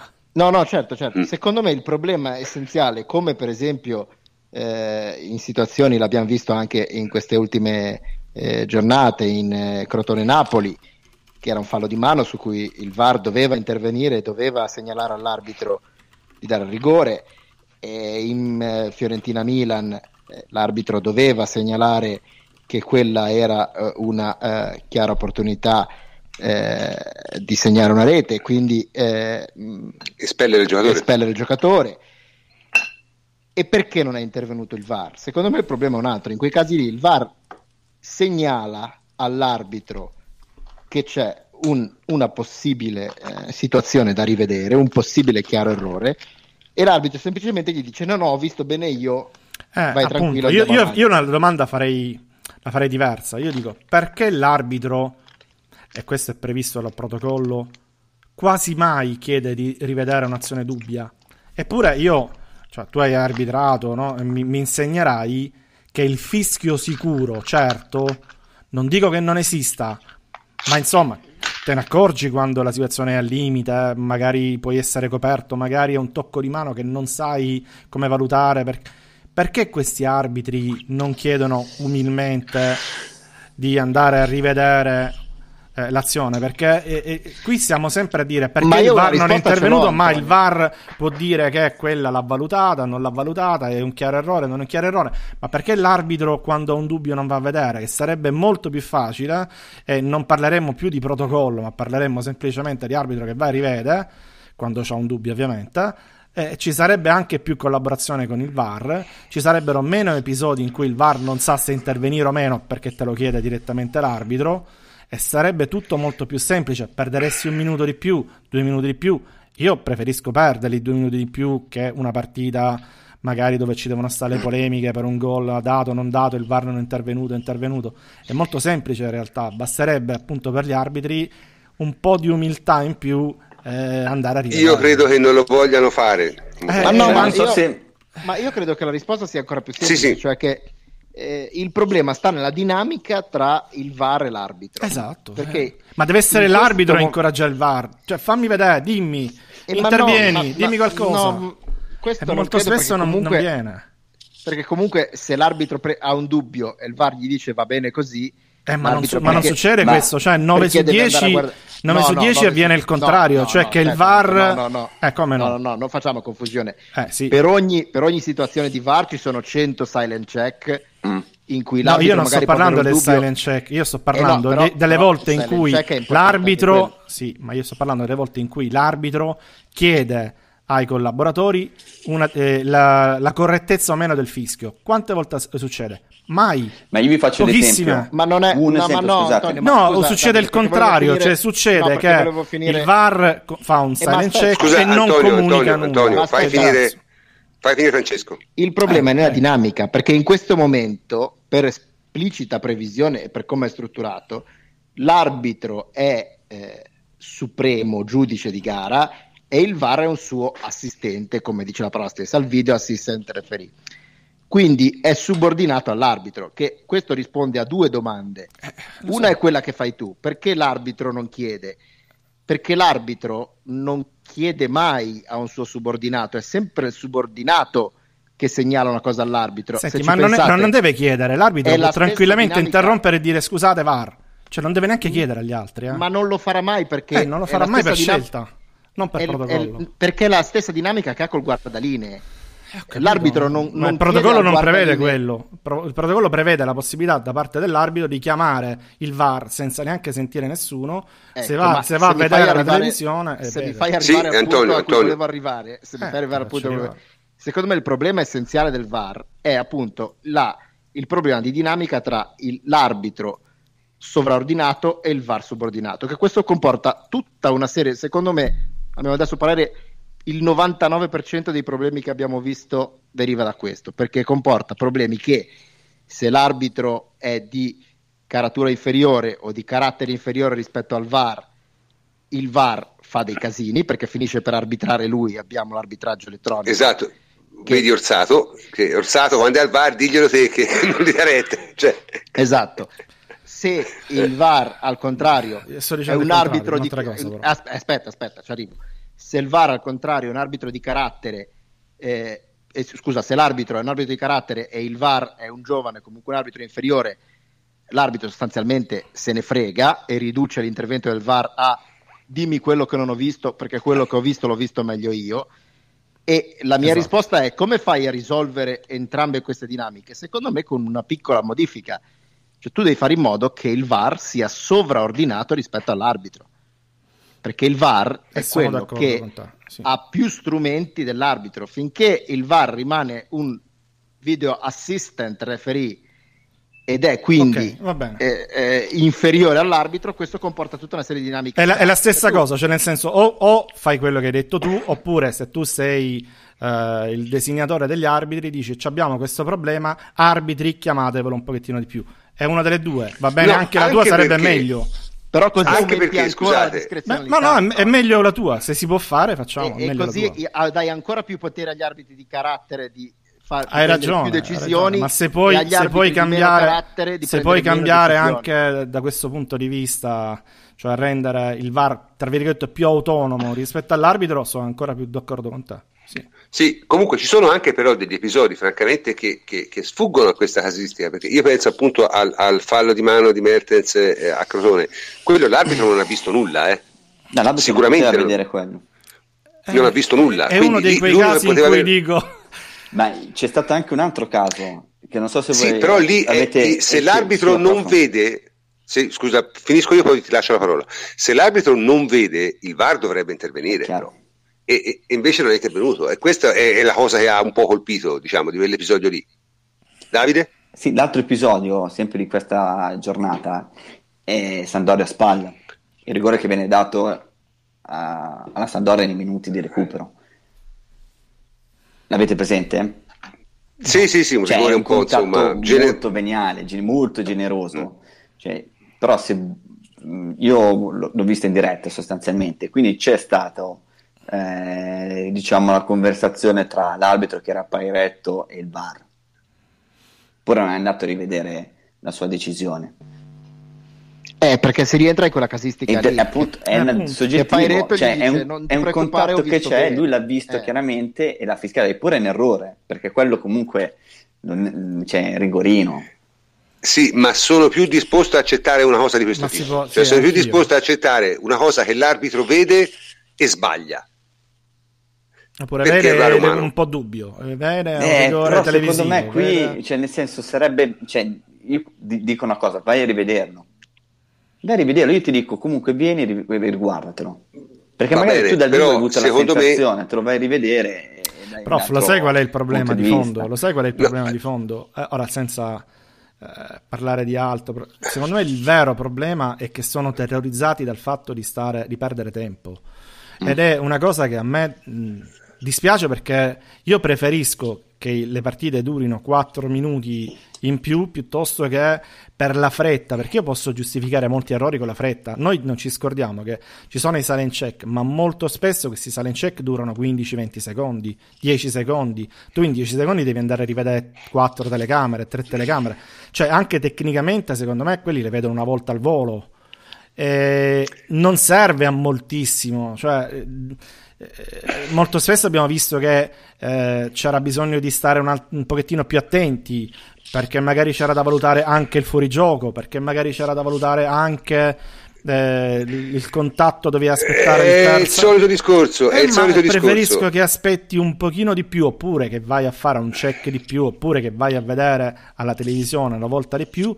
piuttosto che di meno. Invece Eh, loro continuano a vantarsi del fatto che no, giochiamo soltanto un minuto in più, un minuto e mezzo in più, quindi rispetto all'anno scorso non perdiamo molto tempo. Ma chi se ne frega, cioè, ma metteteci pure cinque minuti di più, ma fate, rivedete un pochettino di azioni in maniera un pochettino più approfondita, perché a volte sono veramente no, errori. Beh, questa, di questa però è una buona obiezione ah. questa è una buona obiezione, perché se ripensate anche al pre-stagione, una delle, delle argomentazioni principali era eh, sempre quello, ci staremo tantissimo, esatto.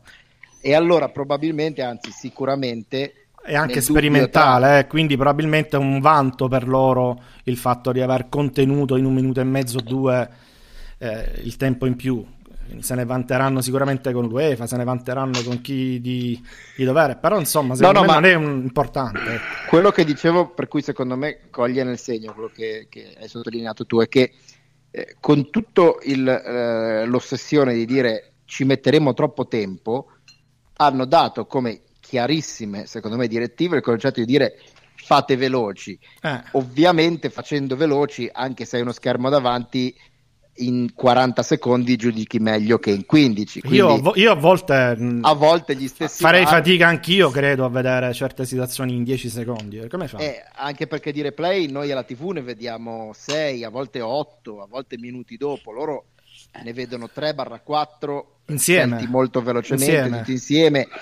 E ci può stare che la, la fretta è nemica del bene, che quindi alcuni V A R abbiano sbagliato proprio perché hanno preso decisioni troppo in fretta, e, e secondo me eh, eh, si può discutere sul fatto che il principio sia quello che dici tu, cioè posto che abbiamo visto che se volete riuscite a essere molto veloci, più veloci di quando non c'era il V A R, che è un paradosso ma esatto, è una lieta certo. notizia, e al, adesso vediamo di trovare una via di mezzo in cui magari sarete un pochino meno veloci, magari la gente mugugnerà un po' di più, però limiamo ancora qualche, qualche errore dettato. Comunque, evidentemente cioè questi sono da, tutti accorgimenti tra virgolette che si possono fare anche in corsa, no? Non sono cambiamenti del protocollo, delle cose che quelle chiaramente non si possono fare, quindi è inutile che uno dice secondo me dovrebbero fare così, time out, le...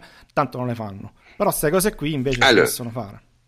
Sì, dunque diciamo allora la discussione V A R mi sembra chiaro, cioè come esperimento secondo me, anche secondo me che sono abbastanza critico su, su molti aspetti, come esperimento è sicuramente riuscito perché ha, come si dice, eh, validato determinate situazioni che in, in altre circostanze avrebbero provocato polemiche a non finire. Però quindi posso dare sicuramente... due dati al volo che ce le ho sì, davanti? Sì. Cioè ci sono state centottantanove con quella di oggi partite eh, disputate finora e quindi soggette alla V A R. Eh, nove gol annullati per fuorigioco, tre concessi invece annullando il fuorigioco chiamato dalla, dal guardalinea, dieci espulsioni date col V A R, che sono tante, eh, Molte, due rigori sì. tolte, tolti per fuorigioco e un rigore a noi tolto perché è fuori aria, più tutte le altre situazioni, insomma questi sono un po'... Sì, sì, no, ma ripeto, secondo me, come esperimento, io credo che il vero problema sia, diciamo, al di là di tutte le cose tecniche, risieda non tanto nella tecnologia ma nella eh, composizione, diciamo, del personale. In Italia gli arbitri sono, ripeto, probabilmente tecnicamente abbastanza buoni in generale, ma arbitrano troppo per pararsi il culo e per eh, andare dietro a, alle cose del momento. Eh, quindi questa è una cosa che, che nessuna tecnologia potrà risolvere, ci vorrebbe una, una una mutazione eh, genetica del, del, della concezione di fare l'arbitro in Serie A in Italia, eh, però d'altronde ci vorrebbe anche una mutazione genetica tra i tifosi, una mutazione genetica tra i giornalisti sportivi, una, una mutazione genetica tra i calciatori, e quindi sono un po' troppe mutazioni genetiche tutto insieme, alla fine bisognerà tenersi quello che si ha come sempre. Comunque, eh, questo chiude un po' il discorso sul, sul punto del girone d'andata, e l'ultima parte della trasmissione è dedicata al mercato, ovviamente al mercato come ne parliamo noi. Eh, allora, diciamolo subito, la Juve a gennaio non comprerà alcun giocatore, anche perché, poi ne parleremo, l'unica, l'unica in uscita eh, è probabilmente Piazza, e Piazza non occupava un posto in lista UEFA, quindi è impensabile che la Juve compri un giocatore per non metterlo in lista UEFA. Già probabilmente Lichtsteiner non ci sarà, quindi figuriamoci, insomma, è impossibile. Comunque dalle D'altra ultime parte... pare che Piazza sia veramente destinato allo Schalke zero quattro in allo prestito, Schalke, sì, allo Schalke in prestito, alla fine, cioè, della stagione. E poi parliamo se è una scelta saggia o no, mh, ne parliamo dopo.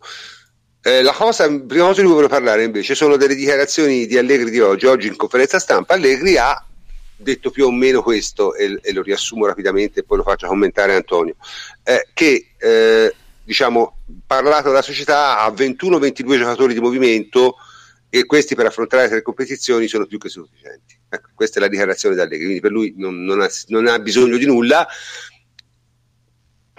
Se lo pensi davvero, se sia una, una, una mh, diciamo manifestazione di, di, di aziendalismo non lo so, certo è che io francamente, anche io al posto suo non saprei francamente che cosa chiedere, ecco, perché un po' difficile. Allora, insomma, innanzitutto diciamo che ventuno ventidue giocatori di movimento eh, non so pochi, nel senso che no, sono tanti, so tanti. No, appunto, so t- nel senso che con le liste poi ti restano quattro club trained, no? Quindi sono sì. quelli più eh, i quattro club trained, già sfori, se sono ventidue già sfori, quindi eh, non, non c'è sta grande eh, dichiarazione, semmai eh, la differenza, il punto, la, la parte importante eccetera è su quei quattro, il focus dovrebbe essere su quei quattro, perché la Juventus di fatto quei quattro non li usa, ecco, diciamoci la verità, non li usa e non andrà meglio nei prossimi anni perché non abbiamo club trained Uh, player, player a, a,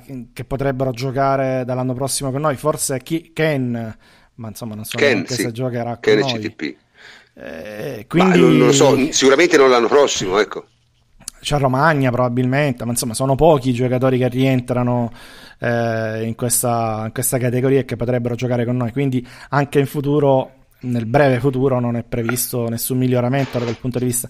Noi abbiamo il terzo portiere, anzi in questo caso neanche, cioè, no sì, abbiamo Pinsoglio che è un club trained e poi abbiamo, abbiamo Marchisio, punto. Ecco, la, la differenza potremmo farla noi mantenendo sempre quel numero di ventuno, che è il numero normale, voglio dire, eh, di, di giocatori che puoi avere a rosa, di giocatori veri tra virgolette che puoi avere a rosa, professionisti, diciamo. professionisti eccetera, sì, però gli altri potrebbero essere un po' meglio di quelli che sono ora, così come potremmo lanciare secondo me qualche giovane in più.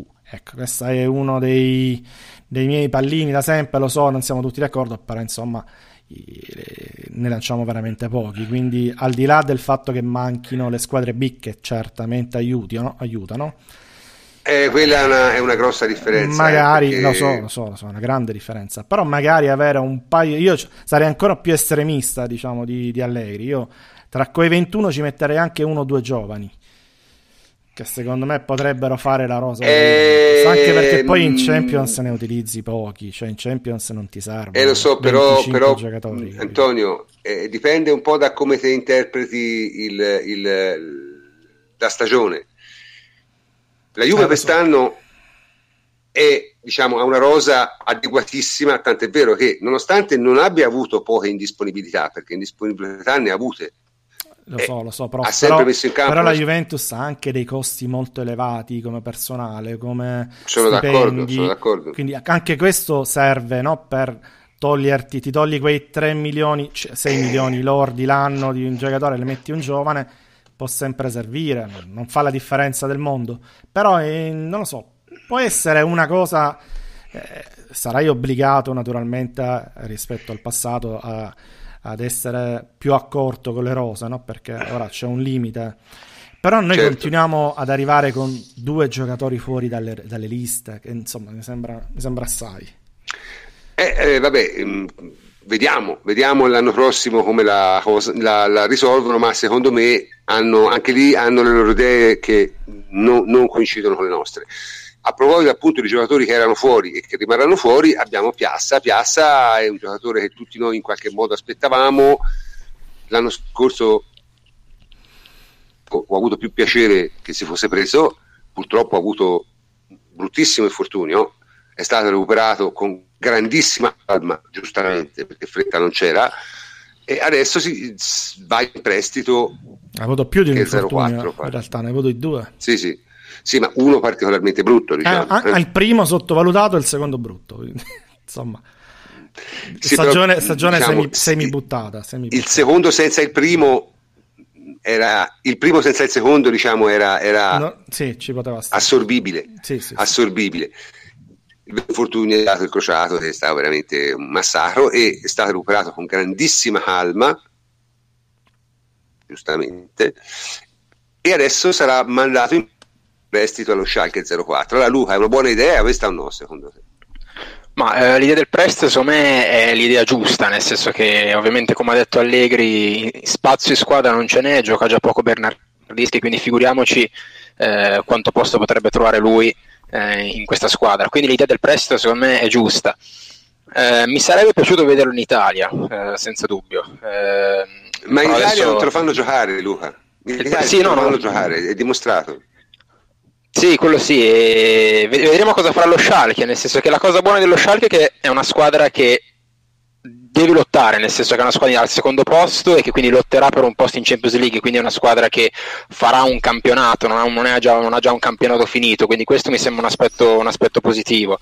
Vedremo poi come, come verrà schierato nello Schalke, nel senso che lo Schalke mi pare giochi con una sorta di tre cinque due, quindi magari lo si verrà schierato in una delle due punte, e quindi vedremo anche come, come, come evolverà, se migliorerà in, in questo ruolo, se riuscirà a farsi un po' le ossa come, eh, come seconda punta, eh, però l'idea del prestito è giusta e spero che lo Schalke, lo Schalke trovi spazio, ecco. Sì, lo Schalke tra l'altro è allenato da questo, diciamo, uno della, eh, questo Domenico Tedesco, sì, di chiarissima origine italiana. Eh, anche se credo sia nato, no, credo sia nato in Italia, ma è andato in Germania da bambino, insomma, il seguito della famiglia, e ha fatto tutta la sua carriera in Germania. E, e insomma, ma che tipo di allenatore è? Te, Fleccio, questo Tedesco, che, che, che personaggio è? Perché è, è un idolo, non è uno degli idoli principali dei nerd nostrani, quindi questo già me lo rende più simpatico. Più simpatico. Sì, ma eh, che, che personaggio è? Li avevo persi per qualche secondo, di chi state parlando? Tedesco, Tedesco. Ti dicevo, Domenico Tedesco, l'allenatore dello Schalke.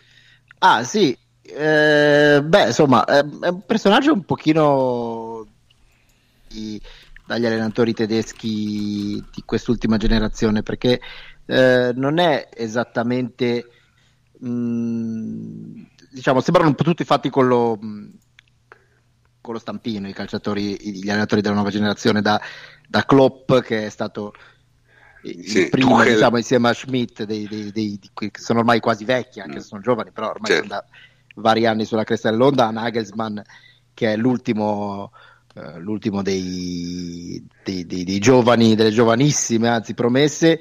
Eh, in realtà eh, non è che sia eh, così mh, talebano come gli altri, cioè è più... più allegrista, più pocettinista, perché oggi Pochettino ha detto che sì, anche sì. lui come Allegri preferisce adattarsi eh, a, a, agli altri. Eh, pragmatico forse non è il termine giusto, perché comunque è un allenatore che fa di gioco eh, aggressivo, gioco eh, spumeggiante, pressing alto, eccetera, eccetera, le... Eh, le, sue, le sue doti principali, però è un pochino più versatile, un pochino più anche disposto ogni tanto a buttare la palla lunga e, e vedere come va, se la partita glielo impone.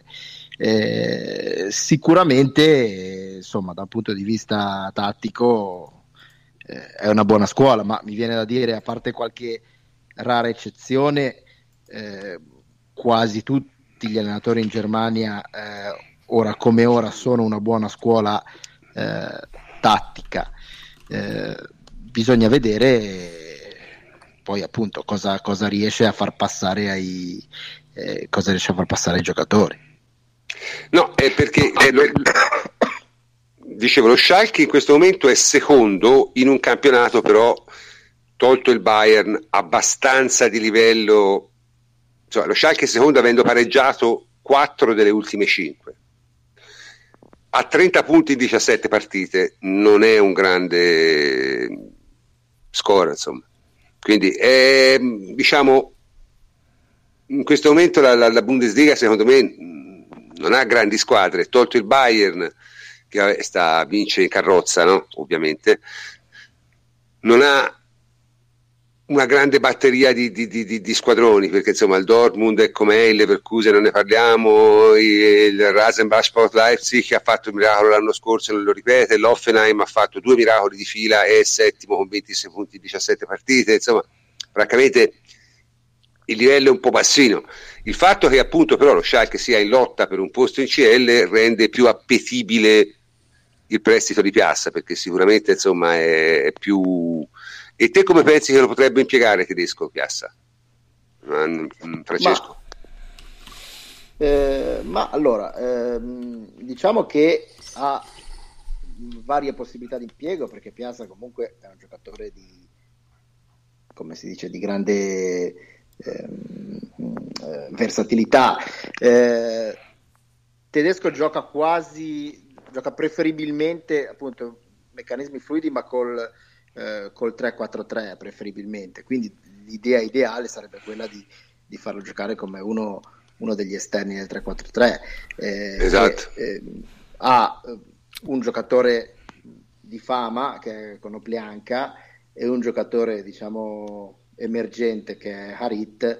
Eh, uno dei Harit sta giocando meglio di Konoplyanka in linea di massima. Vabbè, Konoplyanka prendere... è un po' chilometrato, eh, eh sì, è la classica eterna promessa che poi alla fine quando doveva sbocciare non è sbocciata, forse è rimasto troppo all'est. Comunque secondo me la, la posizione naturale, visto che è anche un giocatore simile a Piazza, nel senso che è uno che ama partire è, è destro ma dall'esterno sinistro, l'idea, l'idea semplice e immediata sarebbe di metterlo lì al posto di Konoplyanka, però appunto visto che può giocare in realtà con tanti moduli diversi e non ha dà, giocato anche me, con tanti moduli diversi ha giocato con tanti moduli diversi e non dà mh, tanta importanza ai numeri e alle, alle cifre Eh, sul campo, ma piuttosto ai principi di gioco, agli stili di gioco, eh, secondo me un posto Piazza lo può trovare anche come seconda punta, eh, come esterno in un centrocampo più strutturato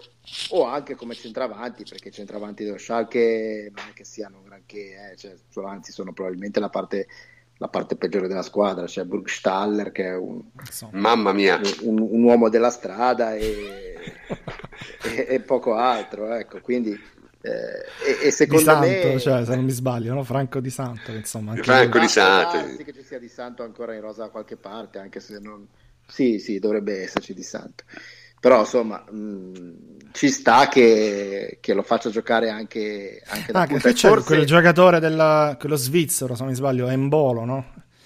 Ah, Embolo, Embolo, sì, ma no, Embolo, lui proprio, non, come si chiama, lui proprio gioca, gioca pochissimo. Pochi, eh, questi sono. Eh. Sì, ma comunque diciamo, ecco, però diciamolo, diciamolo, diciamolo. Se ci provasse sì? Sarebbe interessante, perché a me l'esperimento di Piazza centravanti piaceva.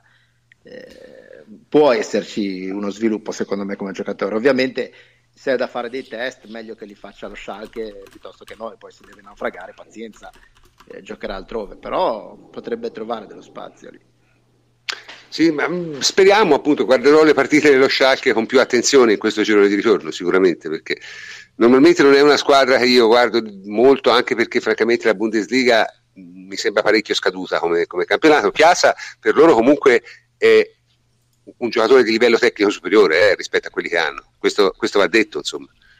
Cioè, poi come si sia ripreso da, dall'infortunio, questo è da vedere, noi tutti pensiamo bene, però insomma è da vedere, però rispetto ai giocatori che ha a questo momento in rosa lo Schalke, Piazza è un giocatore di livello superiore, quindi in teoria dovrebbe giocare, in teoria. Sì, sì, sì, perché tutto, tutto il reparto avanzato dello Schalke è il suo punto di... Sì, il, c'è, il c'è una serie, c'è una serie di scappati. Ma io spero sì. che giochi, anche perché eh, aveva parecchie richieste Piazza, no? Quindi se l'abbiamo mm-hmm. dato lì, io spero che Marotta abbia chiesto, non, chiedo, eh, non dico delle garanzie, questo... però insomma... Te sai bene che queste cose non si possono chiedere a livello internazionale, eh? Quindi, però, no, insomma, però, comunque... però io credo che lo Schalke abbia fatto parecchia insistenza per averlo, quindi mi, mi aspetto sì, che si, giochi. Si parlava, addirittura, si parlava addirittura che volessero addirittura il, il, il, il diritto di diritto riscatto. Di riscatto ma questo... sì. Quindi, volevi, erano mm. parecchio interessati, poi non sì. si sa mai, questo è vero. Vedremo. Comunque sì, appunto, gli, gli attaccanti del, del, eh, dello Schalke sono appunto Franco Di Santo, eh, Bur- Guido Burgstaller, il tedesco, che è veramente un uomo della strada, ha detto bene lui. Non che Poi Di Santo abbiamo, sia molto meglio, vabbè. Abbiamo un, mi sembra, un, un ghanese, Tech Peteiras, giovane, questo adesso è un ragazzo giovane, novantasette, e poi abbiamo un altro giovane che è eh, Donis Avidiai, che è un tedesco di origine boh, ma che è il ventenne? Albanese, immagino. No, Albanese, sì, vent'anni, ventuno. E Embolo, chiaramente, Embolo.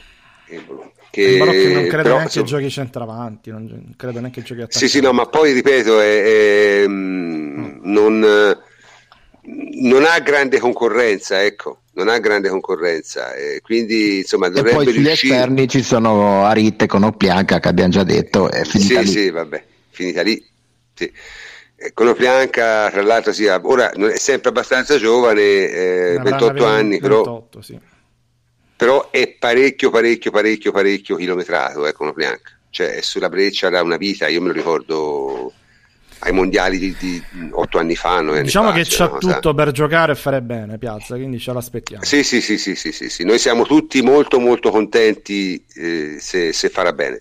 Ok, questo per quello riguarda il Best. Ora, se abbiamo detto in, in, in entrata sicuramente non, è, non c'è nessuno, però si parla sempre più insistentemente di questo, diciamo, affare che la Juve pensa di fare, diciamo, a giugno, e chiaramente siccome trattasi di giocatore in scadenza di contratto è una cosa che eh, eh, si, diciamo, concretizza adesso a gennaio, ed è Emre Can. Ora, Emre Can noi non abbiamo parlato molto perché nonostante le chiacchiere che si erano fatte in estate eravamo tutti sicuri che da lì non si muoveva, insomma. Ma più che altro perché il Liverpool non lo cedeva, quindi. Sì, appunto, da lì non si muoveva, il Liverpool eh, non lo cedeva, fine. Eh, cioè, era era evidente lì, questo, e quindi ne abbiamo parlato abbastanza poco. Ora, che giocatore è Emre Can, Davide? È un gran giocatore, è uno dei... è un Khedira giovane, con forse meno senso tattico, perché Khedira comunque è abbastanza eh, eh, accademico in questo, eh, però... è un, un bel trattorino con i piedi, con un gran senso di inserimento. Era anche particolarmente duttile fino a qualche anno fa, cioè nel senso che poteva anche giocare in uh, varie posizioni della difesa, eh, però devo dire che possiamo dire che è un centrocampista che potrebbe essere totale, cioè determinante in tutte le fasi di gioco, sebbene dunque, chiaramente non sia un creatore sopraffino, cioè, ma è un giocatore che ti può dare un contributo in tutte le fasi del gioco, cioè ti fa uscire il pallone, te lo sa far uscire, negli inserimenti i tempi sono ottimi, ha una grandissima potenza, è novantaquattro, è, è uno dei giocatori, uno dei centrocampisti comunque nel panorama europeo tra i più... non solo promettenti, perché già adesso comunque no, no, vabbè, già una sicurezza, è un ottimo una giocatore, cioè tu vai, chi va a prenderlo va a prendere un ottimo giocatore, cioè è da, a, è a meno team, eh. ha, ha molta, come dicevi tu, ha molta meno qualità di Khedira, non ha i suoi istinti, gli inserimenti, il gioco a testa alta, però ha anche molta più quantità di Khedira, mm. cioè Khedira è un giocatore che comunque il pantaloncino raramente se lo sporca quando c'è da difendere, difende più di di intuizioni, di anticipi, di, di posizionamento. Emre Can è uno che il piede ce lo mette e, e il piede te lo stacca, e in una ipotesi di, di, di, di un futuro centrocampo eh, Emre Can Bentancur fai fatica a passare, perché sono due che, due che piccano come fabbri e che il piede, il piede ce lo mettono a tutti i costi, recuperano palla. Eh. Eh, vabbè, insomma, no, io sai, vedere un uruguayo a centrocampo a me mi eccita sempre, quindi è... un uruguayo, un turco a centrocampo. È, è allora, io quando l'ho visto quando l'ho visto allo stadio contro l'Olympiacos ha fatto due o tre tackle che sono rabbrividito io, perché sì. Visti dal vivo ne, ne ha fatti un paio che se non prendeva la palla finiva espulso e, e arrestato probabilmente. Sì, è un po' alla sudamericana, alla sudamericana. Esatto. Eh... Emre Can, Emre Can è così, è un turco, dio, cioè tedesco, turco, tedesco, sì, tedesco, turco, tedesco. Di, turco tedesco, ma il piede ce lo mette, e forse in un'ottica di, eh, di, di Juve, come si sta trasportando e come si sta avviando a essere una squadra che ha molto il baricentro tecnico spostato in avanti, ecco, qualcuno che garantisca un pochino più di quantità di Khedira, nel ruolo di Khedira, nella postazione in rosa di Khedira, forse può tornare comodo. Sì, no, ma infatti è un giocatore che a me piace tantissimo, io non, non, non lo nascondo, insomma, nel senso è, è il tipico centrocampista come piace a me, insomma, di questi che hanno corsa, fisicità, anche piede, che si inseriscono, cioè veramente sarebbe un giocatore che mi piacerebbe molto molto molto molto molto vedere nella Juventus, ecco. E sembra... Sì? Posso, prof, gioca parecchio anche in nazionale, quindi sia a Liverpool sta facendo bene, ma anche in nazionale lo, lo, convoca, lo convoca sempre, lo fa giocare, quindi insieme, cioè, di assoluto valore non c'è dubbio. Insieme a Khedira, non al posto. Insieme, sì, insieme sì, sì. Sì, sì. Sì, sì. Ma du- tutti parlano comunque, danno quasi per certo che Khedira l'anno prossimo vada via, eh? Quindi questo... Io non sono certissimo di questo, però va bene.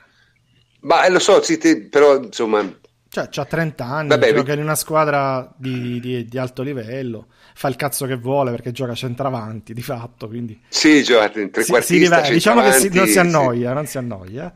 Non si annoia, no, no, no. Eh, sì. Boh, non lo so. Poi magari li prendono vabbè, pure, pure un, un altro tedesco, boh. Vabbè, vediamo, ma, vediamo, ma vediamo. Che dirà, che dirà anche altri interessi oltre al calcio, secondo me la sua idea di andare in America è anche... per una questione di... Sì, chiaramente. Cioè, è, è extra tecnica, tanto alla fin fine... Ma, tre, ma trenta anni ci va? Ma sì, tanto obiettivamente non è che abbia molto da chiedere ancora al calcio, che dire, eh? Cioè, quello che doveva vincere l'aveva vinto. Ma ha vinto. Eh, secondo me ha idee più, eh, diciamo così, extra calcistiche che lo portano negli Stati Uniti, piuttosto che strettamente calcistiche. Poi eh, ci può stare. Tutto può succedere, eh? Vediamo ovviamente. Vediamo, sì, sì, questa è una cosa. Sì, secondo me la Juve, bene, se vuole restare se lo tiene, se chiede di andarsene lo libera. Certo, certo, la Juve fa sempre così, insomma. Questo, questo è il mercato della Juve. Io mi dispiace per i... ma quest'anno però devo dire che ho notato, non so se l'avete notato anche voi, c'è un po' meno di hype intorno al, al mercato della Juve, no? È come se anche i tifosi stessi si fossero resi conto, insomma, ma... Ma perché siamo cioè, tanti, eh... siamo tanti. Cioè, perché dopo...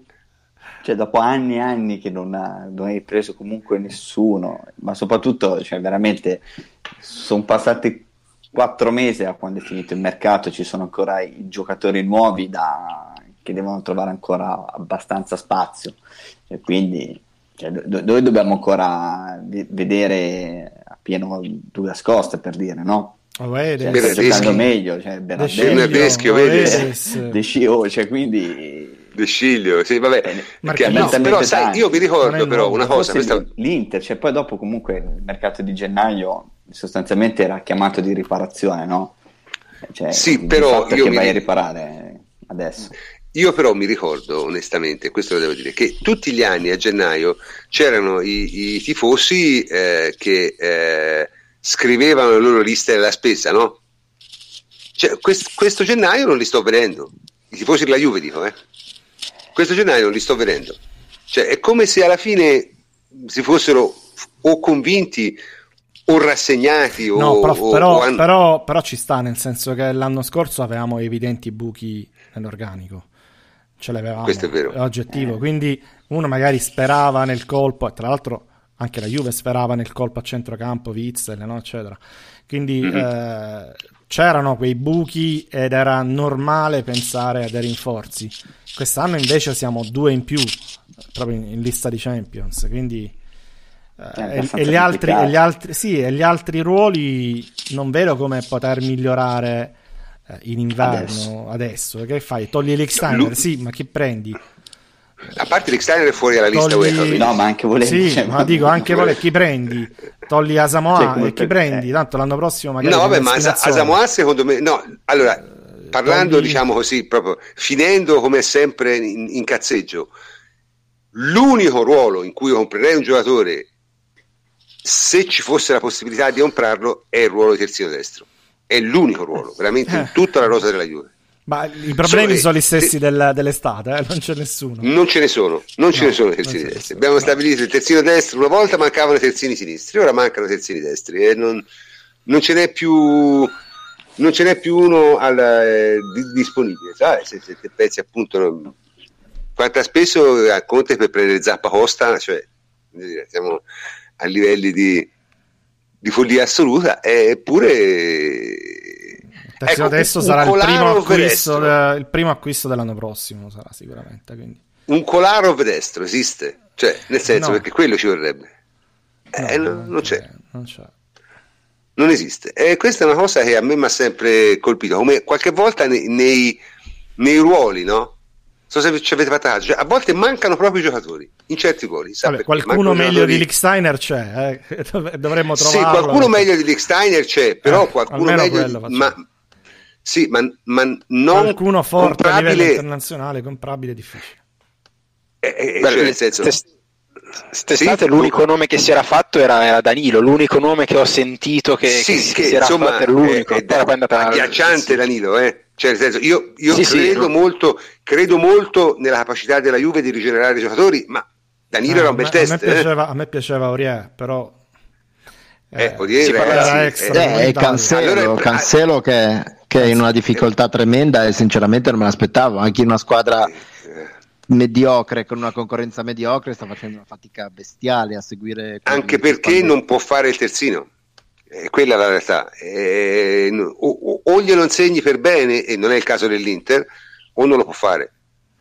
Magari forse la Juve l'avrebbe potuto fare qualche volta, perché è un altro sistema e magari per uscire palla al piede è meglio lui di Lichtsteiner, questo è sicuro, però eh, il problema è che, ragazzi, il terzino in Italia deve saper difendere un po', perché sennò eh, può fare Aurier, anche... ragazzi, allora tanto vale riprendere Cáceres, eh? Cioè se, se, se, se dovevi prendere Aurier potevi riprendere Cáceres, il terzino destro faceva benissimo, le macchine le sfasciava come Aurier, la gente la picchiava come Aurier, e, e pari, insomma, no, nel senso spendei meno, capito? Quindi, cioè, che poi alla fine in realtà è quella, no?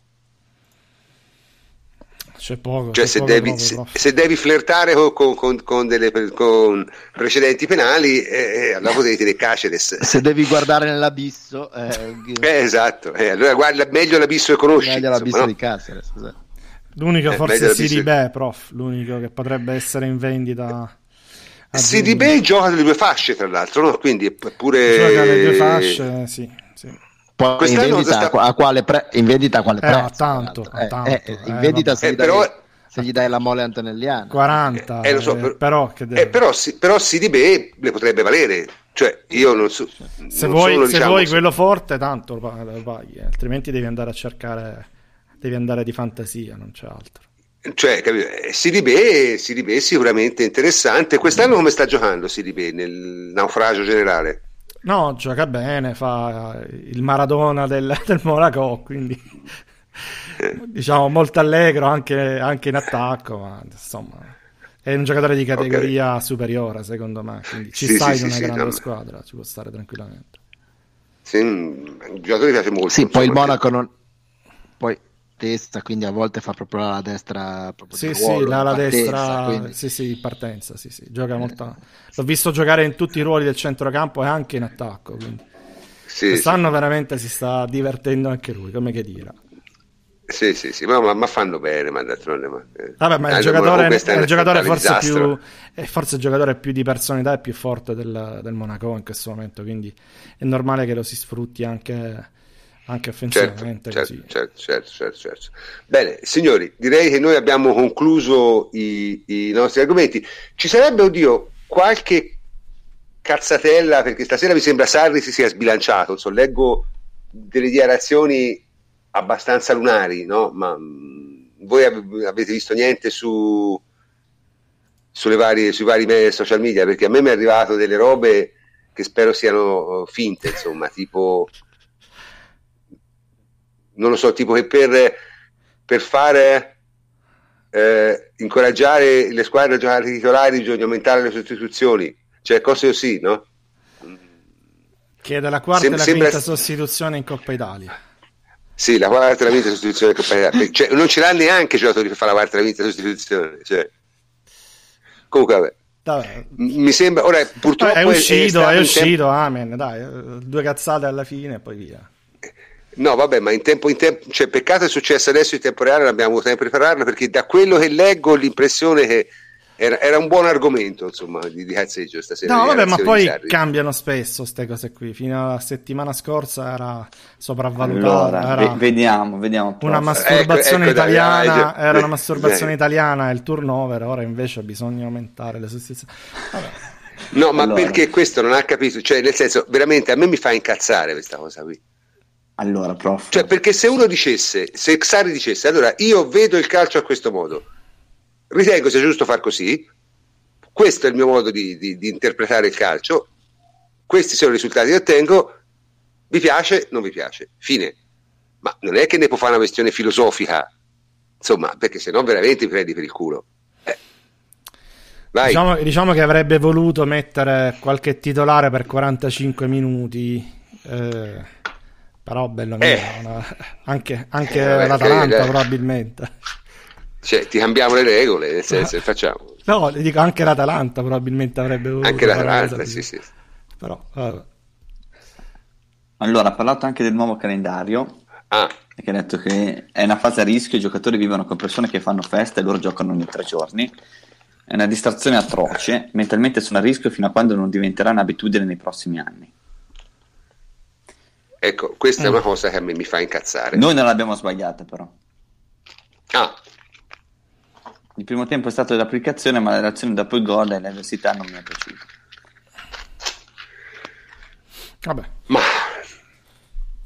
Vediamo. No, ma questa della la scusa de, di che quell'altro che sono in vacanza è bestiale. Questo, insomma, non... cioè, come se i giocatori fossero dei deficienti, lo so. No, ma, sopra... no, ma sempre quello. È come se, è come se sì. a Bergamo festeggiassero il Capodanno eh, a novembre, cioè, non lo so. Sì, sì, sì, vale sì. A Bergamo festeggiano il Capodanno cinese. Il Capodanno eh, cinese, eh. esatto. Cioè, l'anno del drago a Bergamo. A Bergamo, ma non è. Vabbè, poi dopo ha detto che questa è una gara in cui si rischiavano i centoventi minuti, in questa fase non si potevano rischiare centoventi minuti per giocatori che hanno già giocato così tanto.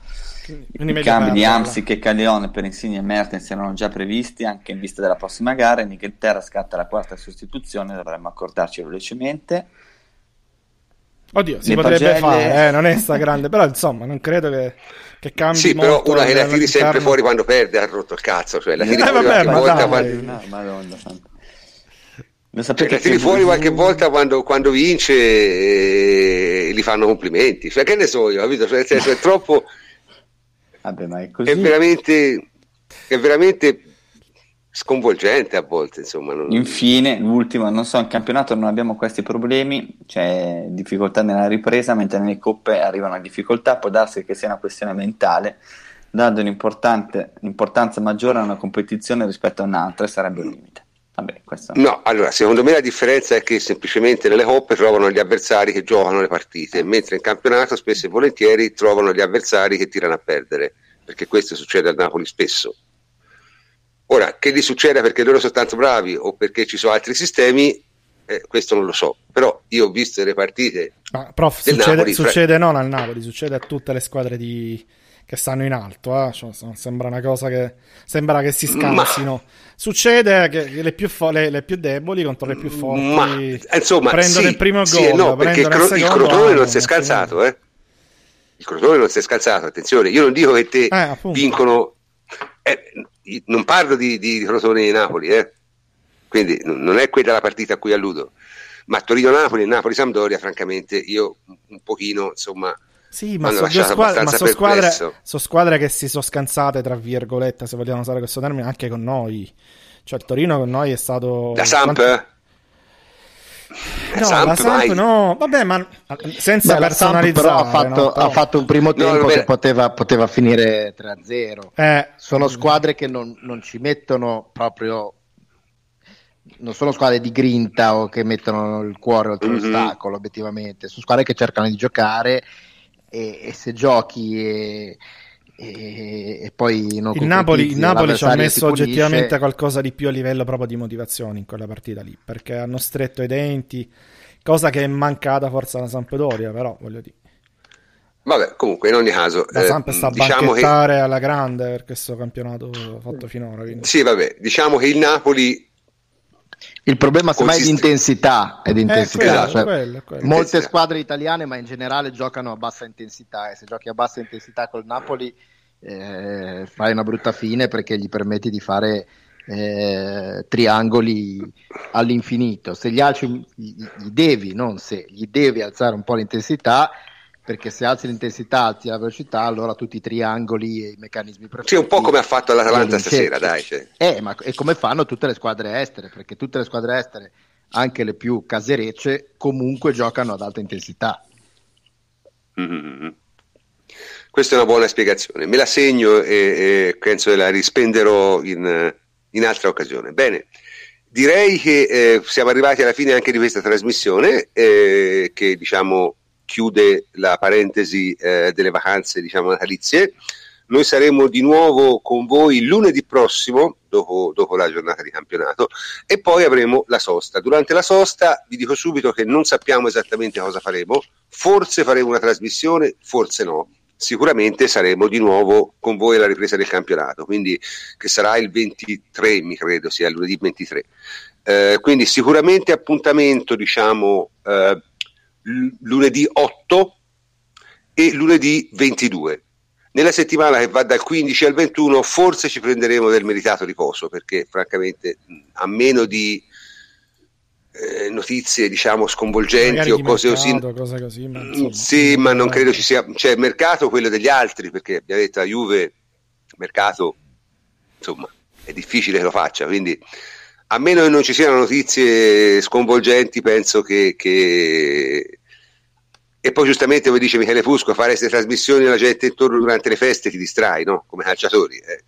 Noi abbiamo stretto i denti, abbiamo fatto la trasmissione il ventisei è di dicembre, fare le trasmissioni è vero, è vero, ventisei di dicembre e il due di gennaio, quindi diciamo abbiamo fatto il nostro dovere, abbiamo rispettato i nostri ascoltatori e siamo molto contenti di questo, quindi anche questa sera partiamo pure con i saluti a partire dal plenipotenziario Antonio Corsa. Ciao Antonio. Ciao, alla prossima, ciao a tutti. Francesco Adrianopoli, ciao Francesco. Ciao prof e buonanno a tutti. Davide Terruzzi, ciao Davide. Ciao prof e buonanotte a tutti. E infine Luca Rossi, ciao Luca. Ciao prof, buonanotte e buonanno a tutti. Ecco, e io come sempre sono il professor Cantor e dopo avervi augurato buon anno come di rito vi saluto, buonanotte.